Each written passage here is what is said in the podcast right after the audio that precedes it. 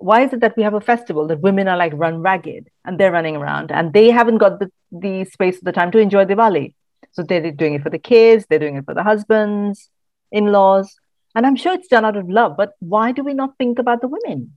There always has been that bad beti, you know, there always has been. Yeah. Not and, and it and it doesn't mean somebody who stood up and told everybody to fuck off or anything. It was mm. that person. There were yeah. a lot of them yeah. who just rocked the boat a little bit.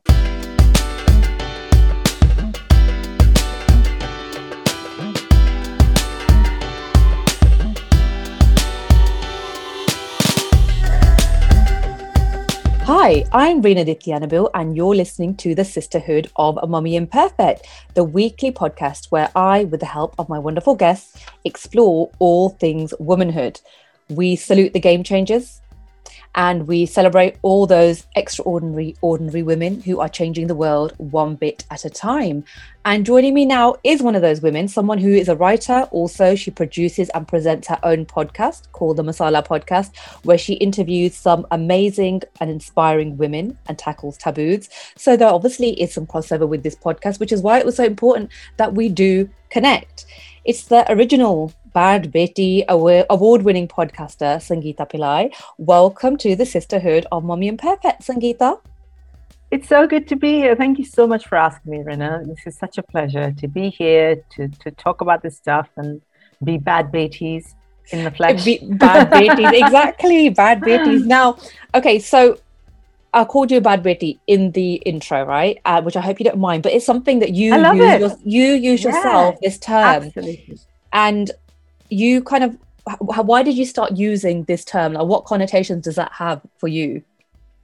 So for me and for a lot of women in our culture we grew up with this expectation to be a good daughter. So it's always about are you a good daughter? Are you a good sister? Are you a good wife? We are prepared all our lives from the time we're like a year old to be looking after other people. And the pressure that is put upon us will then sometimes not allow us to be the people that we are meant to be. Mm. So allowing space for our voices. And it was like taking that kind of good daughter pressure and turning it on its head is what the bad beti was all about. And it's a way to refer to kind of me and women like me and us who yeah. aren't afraid to challenge some of these patriarchal structures that we've, we've grown up with. Mm. And I feel like I was one of those people who was totally kind of, oh, I need to be doing this, I need to be doing this. Papa said, be an accountant. My mom said this, you know, I've got to then learn all these skills because I want to be eligible to marry someone good. Yeah. Because that's the point of it all, you know, yeah, exactly. and uh, then be a good daughter in law and all this, like, uh, you know, uh, and then I kind of, uh, I don't think I, I was encouraged to do things, obviously, and explore my interests. And, you know, we had certain amount of freedom and stuff. We had a nice childhood. It wasn't like that. But I think um, we weren't encouraged to do certain things that we wanted to do, which could have been good or exciting or a learning experience. So, for example, once I said to my dad, uh, I, I, think me and my friend, we watched the film Coyote Ugly, where they had a bar. We were like, we want to start a bar. That's it. Let's start a bar. It's going to be really good. And let's make a business plan. We were in our early 20s. And my dad was like, nah, you know, just no no no stay away from that stay away from all that have a stable good career. And i was like well so what if i'd started a business? Maybe it wouldn't have gone anymore you know you know but it's like why not do those things instead of become you know doctor lawyer accountant all these good sensible things go nine to five and work mm. all our lives do the right thing? Yeah. because i feel like i then come into my own going uh, going into media and writing later on. And that sometimes i wonder like what would have happened if i had done that earlier because obviously yeah. the interests were there. Do you feel absolutely. the do you feel the same yeah, way yeah absolutely. It's like i think because there's so much pressure and conditioning around a being like you said a doctor lawyer engineer getting married having children. And it's like we only have this one straight line of how we're supposed to live our lives as women particularly right? Um, and it doesn't allow us so say you wanted to be creative at that age I wanted to be a writer. Um, so many other women want so many things, but because the love we're given is conditional mm. to then fitting into what maybe our parents want us to do, maybe what society wants us to do. And it almost like, I don't know if it was the same for you, but the subtext was very much like oh yeah, sort of go and be really good at school and work really hard and college and get a job. But then your ultimate point is to marry somebody. It doesn't matter how yeah. good you are, how accomplished you are, how smart or clever you are. Are you married? Have you got children? Like it seems to be like that's the only measure of a woman's success in our culture. And it really shouldn't be. Well, I, I, do have friends who are the same age as me. They're not married. They would like to be. They haven't met anyone. And their parents literally cry, sit there and cry. Oh my God, you're not married. What's the point of anything? We haven't been able to get you settled down. And it's and and that's they see that as a failure, and then that's a lot of yeah. emotional pressure on the person of course, who of course isn't with anyone, you know? Exactly. And at the end of the day, shouldn't that be about our choices? Like, is it what makes us happy? If you want to get married, yeah, by all means, go have get married, have children if that's what makes you happy. But we shouldn't be doing that because that's society's measure of all we are worth. Surely mm we're worth more than that. And parents subscribe to it and their parents subscribe to it. And it's not their fault. It's just what, what we've all grown up believing. Yeah. And I think it's time to challenge some of these ideas. I mean, even my parents, I would say they're quite liberal now because uh, me and one of my sisters, you know, we've had love marriages to people outside of the community and stuff and everybody's fine with it now but then still with my youngest sister as well they were like oh you know we're going to be real happy when she's settled when she's settled when she's married that's when we can relax you know everyone's sorted out everyone's settled yeah. you know it's such a big yeah, thing yeah, like yeah, we can die happy that kind of thing yeah, um, exactly. so, and exactly. uh, the other day uh, i watched this uh, documentary on netflix a suitable girl i don't know if you've seen it have you seen no, it? No, I haven't. No. Um, I think it's from quite a few years ago, but it was, uh, I think they recently put it on Netflix. But it's this documentary about um, a few different women trying to find partners and marry them. And then there was this one girl who um, she was, I think she was in Mumbai. And I mean, they weren't that well off, they were okay. She was a teacher they showed her 30th birthday. Everybody was like oh i wish what i wish for you is that you find a husband you get married quickly. That is my wish. She herself was crying. Oh i oh, can't oh, believe it. You know i just want to be happy. I just want to find somebody. And that was such a pressure to do yeah, that and then by yeah. th- that age 30 for some people that's like oh my god yeah. you're past you're it. over the hill. Right. Exactly. Exactly. That's what we're told right? Yeah. Are you so you grew up in india didn't you yeah, so I spent most of my life in India. In I was born in Kerala. We moved to Mumbai when I was a year old, mm-hmm. and then I moved to Bangalore for a bit. And I moved to the UK about 16 years ago. So I've spent most of my life in India. Okay, and I haven't lived in India, but I uh, have got family there. My parents spend a lot of time there, and so we've gone back and forth a lot uh, to Delhi and Punjab. Like throughout my life, we've gone back and forth, and I feel like there that whole thing of you know we're saying okay this is the expectation for women but it's so much worse. And um to the point where you can't the freedoms that you have are so limited. Um you know like for example because my my younger sister lived there recently and, and got married to somebody there. And even everything was like oh you have to go somewhere with your husband. If you're going go with him. You can't go by yourself. Mm. those kind of things. Yeah yeah do you, yeah. do you still feel that it's it's it's like that? Um yes. I mean india is very contradictory. So there's no you can't say that this is how all of india is because there's the urban kind of india that lives in big cities that is very kind of out there partying dating having sex whatever you know. They're doing exactly what young people say in london do. But there's also a large part of india maybe smaller towns villages etc where it's very much that and even in kind of, I grew up in Mumbai, which is, you know, big urban metropolis. Um, but there's a lot of groping, there's a lot of sexual violence, there's a lot of um, a lack of safety for women. Even as we go about kind of work or college or university, I'd get groped every single day that I stepped out of my house. You know, this was kind of normal for women growing up. So there is, it is definitely, I think, a lot harder to be a woman in India. India's, I think, one of the, un, the most unsafe place to be a woman. I think one of the, I think UNICEF uh, declared that a couple of years ago, because you know these again these come from ideas of women being less than, men being more important. Um, so, how do you show that you're more important, more powerful by attacking women? You know, there's a lot of this stuff that is ingrained in Indian society.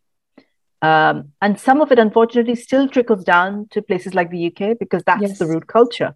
Yep. So, if things are really difficult for a lot of Indian women living in India, um, some of that stuff does come through here in the UK because these are the ideas that we've all imbibed and exactly. we carry through to this day, you know? And look, you know, you came here 16 years ago, but people that I know, a lot of them, my relatives and uh, parents, they came here quite some time ago. And so, for example, my grandparents came in the 60s. To them, Indian culture was what it was in the 60s. Do you get what I mean? Exactly. And if you want to we need to preserve our culture. So we have to have that same mindset. Doesn't matter exactly. whoever's moved on, that's what it means to us, right?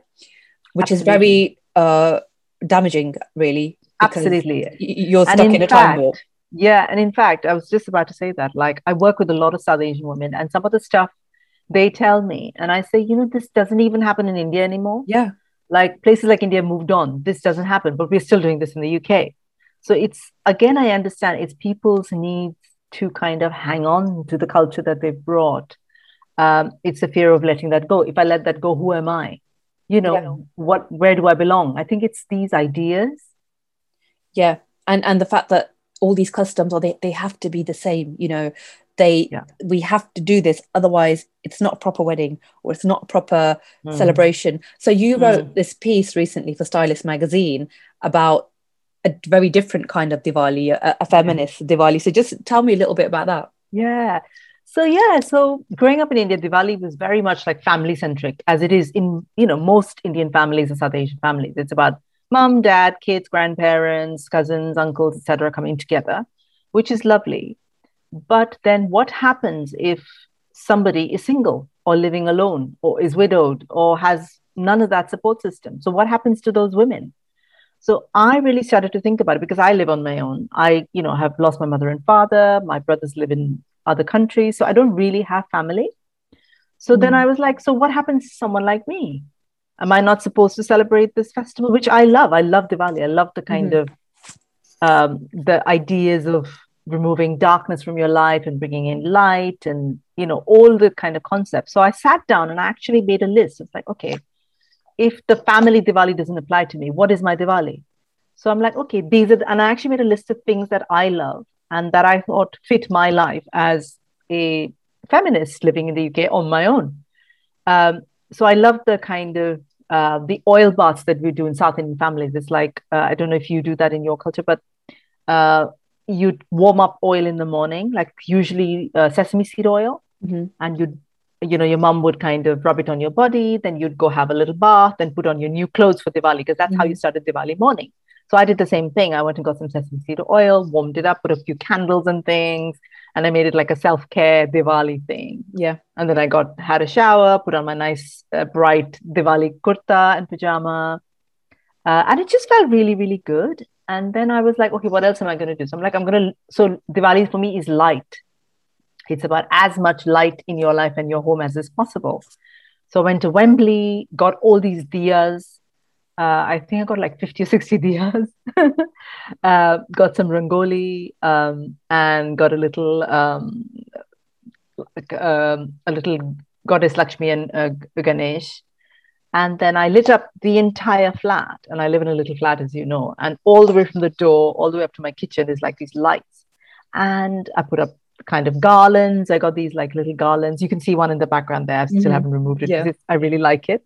See it the other yeah, side. Nice bright yellow. Um, yeah, and um, put it all up. And I must tell you, it felt fantastic. Um, and the other thing I did was I, again, a lot of women get the the burden of cooking and cleaning for Diwali. Mm-hmm. Why is that? why is it that we have a festival that women are like run ragged and they're running around and they haven't got the, the space or the time to enjoy Diwali? So they're doing it for the kids, they're doing it for the husbands, in laws. And I'm sure it's done out of love, but why do we not think about the women? Yes. So I was like, okay, so my mom used to make like 10 different things. So I was like, I'm going to do one. And I made these um, naan khatai, which is like these biscuits yes, that you get in so Mumbai. Nice. I don't know if you know them. Yeah, I they're very specific me too. So I looked up the recipe. I made this nankatai, played a bit of music. I played like this song that I love called Jai Ho from Slumdog Millionaire. Yeah. And I was I making my uh-huh. naan khatai. And, you know, it was lovely. Yeah. It was such a nice feeling.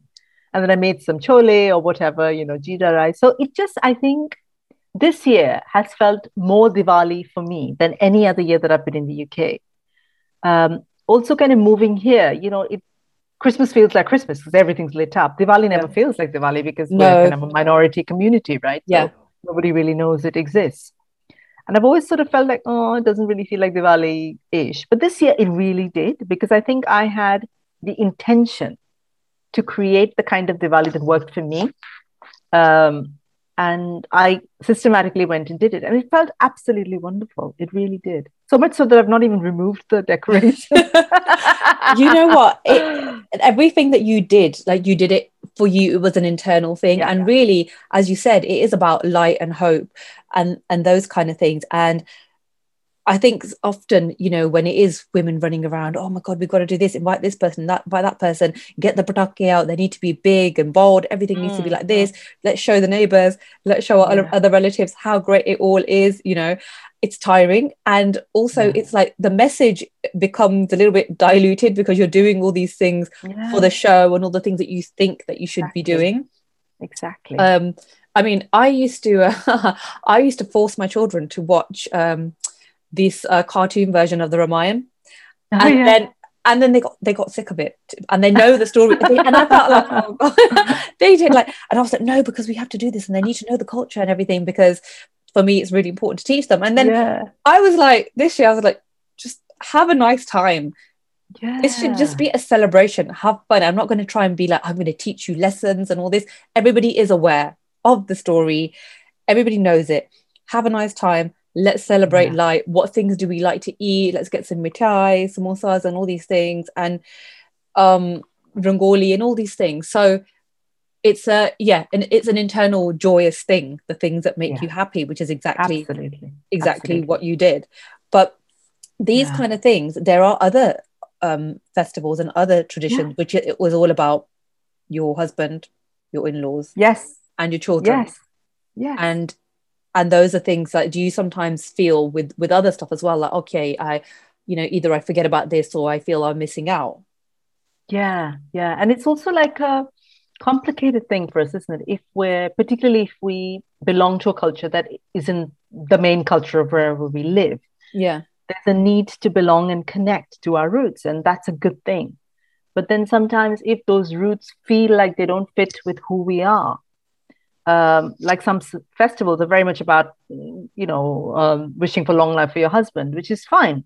Mm. but what about those who don't have husbands or don't want husbands or what you know like it, some of it feels very very restrictive. So i think for me personally and i think this ties into the work that i do as much as it does to my own personal life the journey has been about saying that yes this is my culture and i love my culture and i'm really proud of my culture but there are some bits of it that do not work for me. And I'm going to choose which bits those are. It's mm-hmm. not like a bog standard being an Asian is this, and these are the 20 things you must do, otherwise, you're not Asian. Mm-hmm. It's not that. I think we have to have the the ability and the freedom to look and I think, oh, this is actually really beautiful. I love what this means. I'm going to take that into my own life. Yes. This I don't like so much because it doesn't you know resound with my kind of beliefs about life or the world. So i'm not going to do that. So i think that is a really important thing for us to do and to allow ourselves to do and to allow each other to do and to say yeah that's okay. And yes. to celebrate you know this culture that we're part of like truly celebrate it in our own way. Yeah absolutely. So okay you know you have kind of got a certain mindset now. Um you are a feminist and has it have you always been this way and had this kind of open-minded uh, mindset you know uh, of leading life in your own way or did you come on a journey to get here it's been a journey so um, I was always a feminist. I always say I was born a feminist, except I didn't know it was a feminist because there was no word for feminism in India in the 80s, mm. you know. Um, but I kind of grew up and what I saw around me, like my family situation was quite complicated. My dad was alcoholic, he was abusive. Mm. so sorry, there was a lot of violence uh, that I saw growing up. Um, and to, directed at you or just something? No, to, things to that you mother. saw around you. Okay, to my mother. And the message that I got growing up was like women aren't valued. Men can do whatever they like because they're husbands and they're providers and things like that. Uh, and all a woman a woman is allowed to do is kind of think about who she marries, and that's pretty much her life. So I think growing up in that made me very strongly reject that. I think that's been my journey. I think my first instance was about rejecting all of it to say, I do not want any mm. of this because it just subjugates women and it is not, this is not me. Yeah. But I think over the last maybe definitely over the last four or five years with the work that I do with Masala podcast, um, interviewing the women that I do, running the workshops that I do, meeting other South Asian women, really talking about the taboos in our culture and our culture itself, has also been a personal journey for me to come back to my roots in a sense. Um, and kind of owning that part of me and allowing myself, like I was saying to you earlier, to say that you know all of this doesn't need to be part of you. You can take the bits that that work for you so I've always been a feminist. I will always be a feminist until the day I die. I think that's just who I am to my core. Mm-hmm. Um, and I was just born this way, I think. Uh, but the the courage to voice these things has has taken a long time to happen. I think when you're younger, particularly, you know, you're trying to fit into the world and kind of um, yeah. adjust to people and find jobs and partners and all the things, and you you're not sure you're allowed to say these things.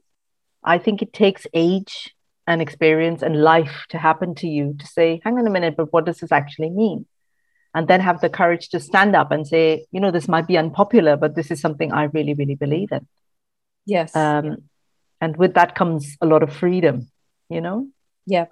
So I've been thinking a lot recently about age getting older, which is something at this time of the year I do because I'm going to be 43 soon so i kind of reflect on the year you know and um, lessons that i've learned and stuff because obviously we're, we're still learning you know yeah. um, and i feel like when i turned 40 there was that freedom a certain mental yeah. freedom that came like just yeah. like a zero fucks attitude do you know what i mean yes yes like absolutely. don't care anymore because you know i'm this age i can go my own way i can do what i want i'm gonna just live life the way I want to, right? And stand yeah, up for the yeah. things that I believe in, spend my time yeah. on who I want to spend my time, this kind of thing. Um, and I think I think that does come with age because I because I, I don't think my 20 year old 25 year old self would have been like that it you, takes a lot of um, courage and belief in yourself i think for me it was quite a dramatic point when i turned 40 as well suddenly it feels like a sense of freedom, a, a sense of owning yourself, a sense of being okay to say and think whatever you think without worrying about what other people say or think. Um, and I think I found myself after I turned 40, and I, you know, I'm I'm looking forward to what the journey is like. I'm going to be, I'm 49 now. I'm going to be 50 next year. Are you? Okay. But, yeah. so I'm like, this is maybe this gets better and better and better. Like as we get older. Yeah uh, I think we get stronger and stronger. And you know, it's not what the media tells us. The media tells us, "Oh my God, be really embarrassed to be old." You know, like young is good yes. and old is yeah, awful. Yeah. Mm-hmm. But I, I actually think it's the reverse. You know, uh, at twenty, you haven't got the courage to say these things that we're saying now. You wouldn't dare. you know, you're too well exactly kind of caught up in your own stuff, and you don't really think about these things. I think you get to forty, you get to fifty, and then you start to really own who you are. I I agree because you know you're right. We we're taught that we have to start feeling invisible after a certain yes, age. Or you know exactly. we're we're not these sexy young women. You know yeah. we need to just feel invisible and wear be smaller. Yeah, yeah, exactly. You know, like and not wear bright lipstick and eh, yes, you know, don't wear clothes that are try be all like auntie like. That's bullshit. Absolutely I know bullshit. exactly, exactly. Um, I mean, you're right it is you do get a lot of freedom i mean i i'm i actually think that the older i get i'm probably gonna feel even more free i probably will end up being one of those cantankerous old women yeah. who doesn't give i want to be one of and, those and yeah one of those who doesn't give a shit who is very just uh doesn't conform who's very uncooperative and just Yeah. says things. Basically, my dadi Yeah. was a bit like that. Just says whatever, don't care. If I have to ruin a family function by telling you all about yourselves, I will. That's how she was. yeah, here's to growing old disgracefully. Yes, that's what I'm. That's what I'm aiming. I love towards. it. I love it. Um, do you think that we can, you know, we talked about celebrating our South Asian heritage. Can we do that and still challenge the patriarchy? Oh, absolutely. That is what I'm all about, and that is what I'm doing. You know, um, I think the message that we've been fed that there is only one way to be South Asian is wrong. Um, I think we can be South Asian in exactly the way we want, the way that suits us. Whether that means, um, I don't know. For me, it's like I love South Asian clothing. I love uh, desi food. I love the music. I love the movies. The you know the the the fabrics, the colors. You know these are all things that excite me, and they're part of who I am. They're very much part of me. Um, so I do all of those. I'll wear my bindi and I'll wear my saris, and I you know I'll got ordered idlis yesterday for dinner because I fancied it. You know, so that's very much the case. But it's also about saying that actually, hang on a minute, why is Diwali, you know, seen as this kind of festival? What about Diwali for me? So I'm going to do it my way. Um, or whatever, you know, like whatever those things are that, you know, bother me, I stand up and I talk about it. Um, you know, like being sexual. Why is there such a big taboo on women talking about our sex lives or pleasure? Why are we? Because we're taught that sex is for men, it isn't for us. Yeah. And that's Yeah. rubbish. We're supposed to kind of just lie there and wait for the man to do stuff, you know, to us. And again, why? Um, so these are things that, again, if you look at our culture, that's not our culture. Go read the Kama Sutra. Yeah. You know, that's our culture. So it's, I think, breaking some of these things down and saying that, hang on a minute, we're being told that this, to be South Asian, you have to be like this. But do I really? Where does this come from? It's questioning because what patriarchy does is it introduces shame and say, oh, if you are not this, you should be ashamed and you can't do this. Mm. And the minute you step back and you say, hang on a minute, why should I feel like this? Because I haven't done anything. And this actually feels good to me Mm. to stand up, to take a stance, to say things, to do things that might be unpopular but Mhm. feel right to you. Yeah. I think that is what to me being South Asian is about. So take the bits of the culture that work for you, don't take the bits that don't work for you. you know i do think now just thinking about it my my childhood and women that i've seen indian women growing up in the family and people that we knew there always has been that bad beti you know there always has been Yeah. not and, and it and it doesn't mean somebody who stood up and told everybody to fuck off or anything it was Mm. that person there were a lot of them Yeah. who just rocked the boat a little bit a little bit a little bit of a troublemaker enough to say i'm doing this Yeah. actually thanks Yeah. or Yeah. no i'm, I'm not going to marry this person or you know Yeah. I'm, I'm going to go out and pursue studies Yeah. and then further studies and then further Yeah. studies because it's what i want to do um Yeah. and i or you know got up and and told people exactly what they thought of them so Yeah. there always Yeah. has been that bad Absolutely. beti element in in Absolutely. i know which is I agree with you. And I think if we think back to our kind of aunties or grandmothers or masis or whoever, you know, in our own circle, there were always people who'd say, oh, hang on a minute, it doesn't quite work for me. Um, I think the difference is we now have avenues like social media. We have kind of uh, more open conversations. We have media where we're saying these things to a bigger audience and we're saying it more loudly. Where, say, the women before didn't have those. They had to say Mm. that within their family or their sort of circle. Yeah. Um, so they were, I think, you know, we're not the pioneers. I think we're just lucky to be in a place and a space where we're allowed, you know, we, we can say these things louder. Um, and also don't forget, like these days we have um, financial independence. So like people like my mother, you know, they there was no money. So where would she go? What would she do? yeah yeah you know so that's a huge thing so women now we're earning our money you know we own our houses whatever you know whatever that looks like for us which is invaluable in then saying what you think because if you're depending on somebody else to feed you and clothe you and look after your children you haven't got that much independence Well, I mean, the know? amount of people I know who Yeah. were in a bad marriage, then you know, told everybody how awful it was. I hate this. I want to come out of it. And then went back into that situation because they thought about how am I going to live?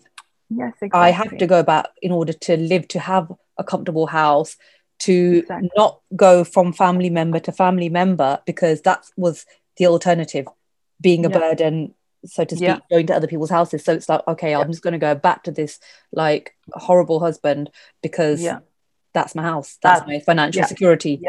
The amount exactly. of people who I've seen do that is uh, shocking, really, and they still do and it. People, people still do that, right? this is the thing and because again again you've got to question why you know why are we doing that in 2021 why do we do that because we carry that idea that somehow um, marriage comes above everything else. We must sacrifice ourselves to look after our children.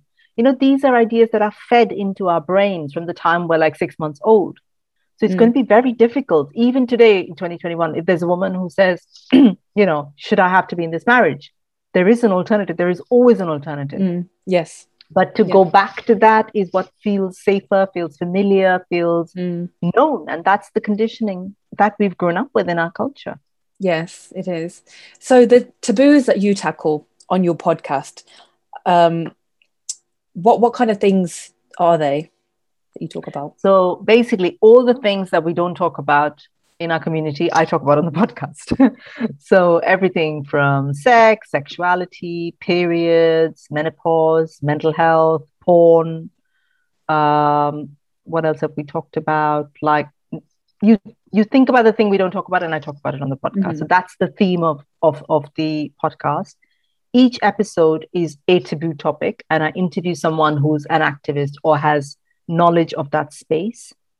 Um, so I've had people who uh, have run charities about period charity called Binti. I've had someone else who does uh, a menopause charity. I've had a South Asian porn star talk about her work. Oh, okay. I've had yeah um, um, a, a, psychotherapist who specializes in South Asian mental health.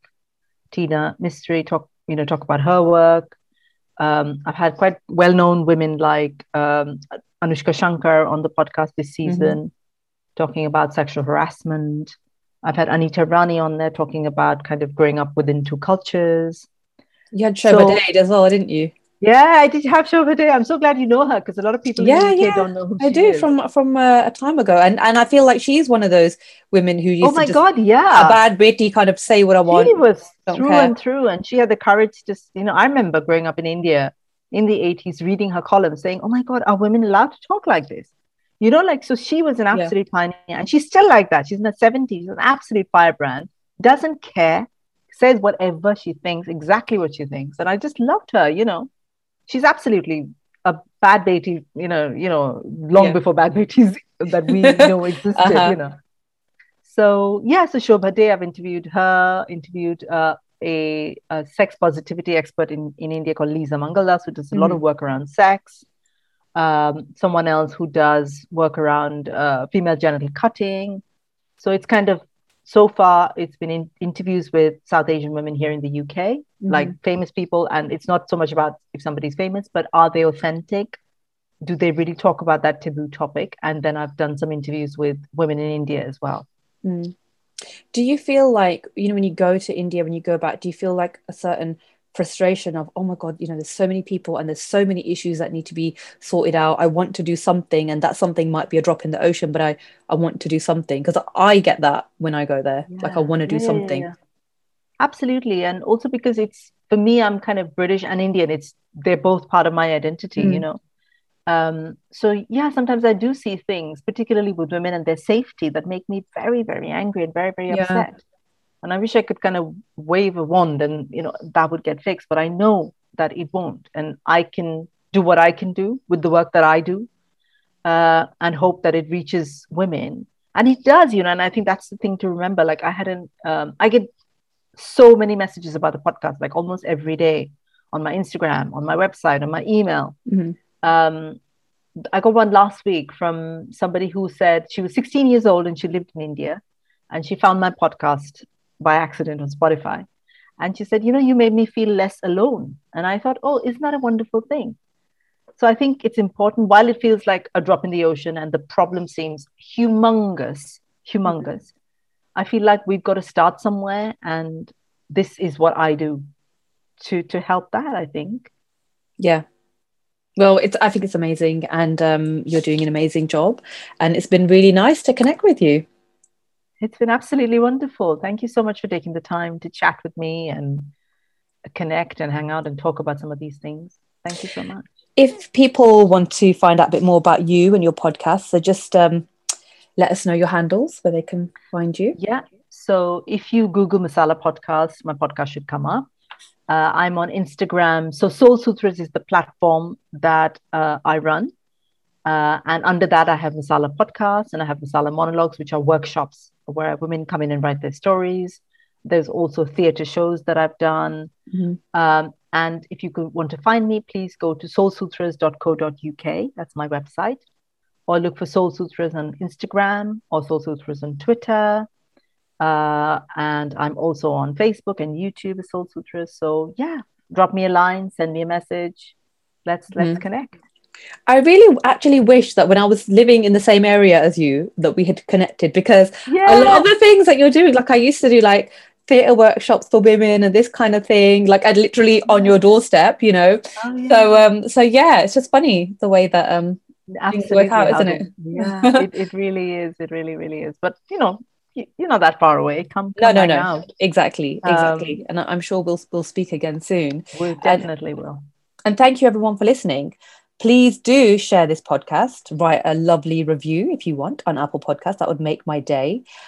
Please get in touch if there's something that you want to get off your chest and you think that we should be talking about. And follow me at Sisterhood of Mummy Imperfect on Instagram or at Rena Dianabil. I'm also on Twitter and there's a Mummy Imperfect Facebook page as well. But that's all for now. So until next week, bye, Benny.